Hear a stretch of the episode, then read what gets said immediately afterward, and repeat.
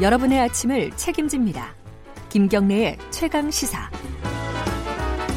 예, 최강 스포츠 KBS 스포츠 취재부에서 제일 잘생긴 김기범 기자 나와 있습니다. 안녕하세요. 감사합니다. 아, 어, 이 지금 챔피언스리그가 오늘 새벽에 개막을 예, 네, 한 예, 건가요? 예. 자, 별들의 전쟁으로 불리는 유럽 축구 챔피언스리그 본선이 오늘 첫 시작을 했고요. 예.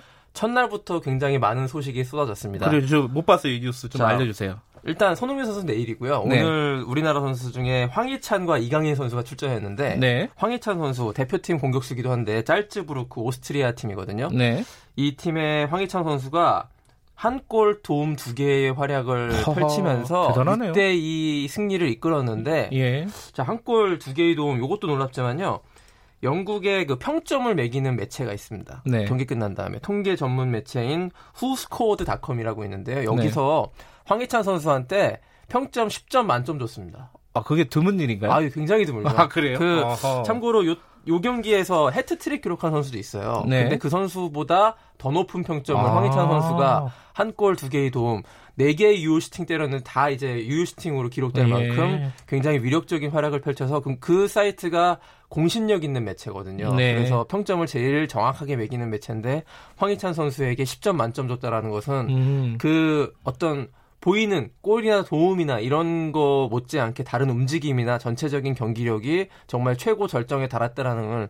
그것을 볼 수 있는 대목이기도 한 만큼 이 황희찬 선수 이제 오스트리아 무대에서 뛰고 있는데 네. 이제 유럽 빅리그라고 하는 뭐 독일 뭐 이탈리아, 스페인, 영국 이런 쪽으로 진출할 수 있는 아하. 가능성도 충분히 제기될 만큼 굉장히 놀라운 활약을 이어가고 있고요. 이강인 선수. 자, 이강인 선수가 그 우리나라 선수로는 최연소로 유럽 챔피언스 리그 무대를 밟았습니다. 네. 오늘 드디어 본선에 출전을 해가지고. 그거 자체가 의미가 있고 네, 일단. 물론 예. 좀 짧았어요. 후반 45분 끝날 때쯤에 음. 교체 출전되긴 했지만 어쨌든 어, 교체 출전이지만 유럽 챔피언스리그 본선 무대를 밟은 가장 나이 어린 한국 선수로 기록이 됐다. 그리고 네. 팀도 발렌시아가 첼시를 1대 0으로 이겼거든요. 네. 그래서 또 더욱더 기분 좋은 유럽 챔피언스리그 무대였고요.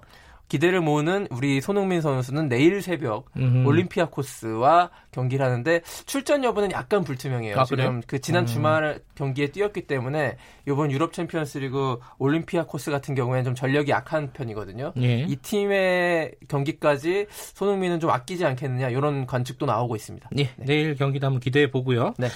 올림픽 소식 좀 알아보죠. 좀 어, 전망이 어둡다면서요, 전반적으로. 자 내년 7월 개막하는 자, 네. 도쿄 올림픽 전망이 어두운데 이제 하나 둘씩 이제 그 세계 선수권 대회 각 종목별로 출전해가지고 결과가 나오거든요. 이 네. 올림픽 직전의 세계 선수권 대회는 뭐 바로미터입니다. 올림픽의 성적을 알 수 있는 네. 좀 좋지 않은 성적이 잇따라 나오고 있는데요. 레슬링 대표팀이 그 좀 흔들리고 있어요. 그 음. 레슬링 국가대표팀이 이제 사실은 레슬링이 우리나라의 하계 올림픽 사상 첫 금메달 양종모 선수. 아, 이 교과서에도 나오는 거 아니에요? 그러니까 효자 종목 아닙니까 말 예. 그대로. 그래서 많은 기대를 항상 모으는 종목인데 이번에 세계 선수권 대회 출전했는데 가장 금메달 기대주로 모, 그 기대를 모으는 두 명.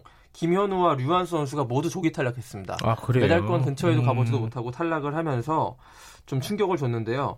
이번 대회가 올림픽 출전권도 티켓도 걸려있는 대회였어요. 근데 이제 8강 이상도 진출을 못하면서 아예 올림픽 출전 티켓도 못 땄고요. 그럼 뭐- 물론 못 나가는 좌절됨은 거예요? 아닙니다. 내년에 아. 2월, 3월에 아 3월, 4월에 다시 그 올림픽 예선전이 있습니다. 아, 예선을 거기에서 따로 치러야 출전해서 된다? 예. 따면 되는데요. 예. 일단 레슬링 대표팀 계획은 이번에 따고 그 앞으로 1년 동안 올림픽에만 준비에만 몰이, 저 몰두하려고 했는데 네. 내년에 올림픽 예선을 준비해야 되는 부담감이 생겼기 때문에 좀 계산이 어그러졌고요. 레슬링뿐 아니라 다른 종목들 예를 들어서 유도나 양궁 우리 심지어 우리의 가장 큰 효자 종목인 양궁도 양궁도 부진해요? 세계 선수권 대회에서 최근에 좀 부진했어요. 그래요. 금메달을 한 개밖에 음. 따지 못했는데 그것도 신설 종목, 혼성 종목에서 뭐 금메달을 땄기 예. 때문에 굉장히 불안한 좀 그 모습을 보이고 있고 네. 이렇게 따지고 보니까는 내년 도쿄올림픽에서 금메달 딸 수 있는 종목이 그렇게 많지 않구나. 실제로 어허. 신치용 선수촌장 같은 경우에 진천 선수촌장 같은 경우에 우리나라 금메달을 7개 정도로 좀 소, 최소 예. 정도로 보고 있는데 좀 걱정이 이제 일본에서 또 열리지 않습니까? 좀 걱정이 많이 되고 있는 그런 대목입니다. 네, 아, 뭐, 시간이 좀 있죠, 그래도. 준비 좀 착실히 했으면 네. 좋겠습니다. 오늘 말씀 고마, 고맙습니다. 고맙습니다. 김기범 기자였고요. 김경래 최강시사 1부는 여기까지 하겠습니다. 잠시 후 뉴스 듣고 8시 5분에 2부로 돌아옵니다.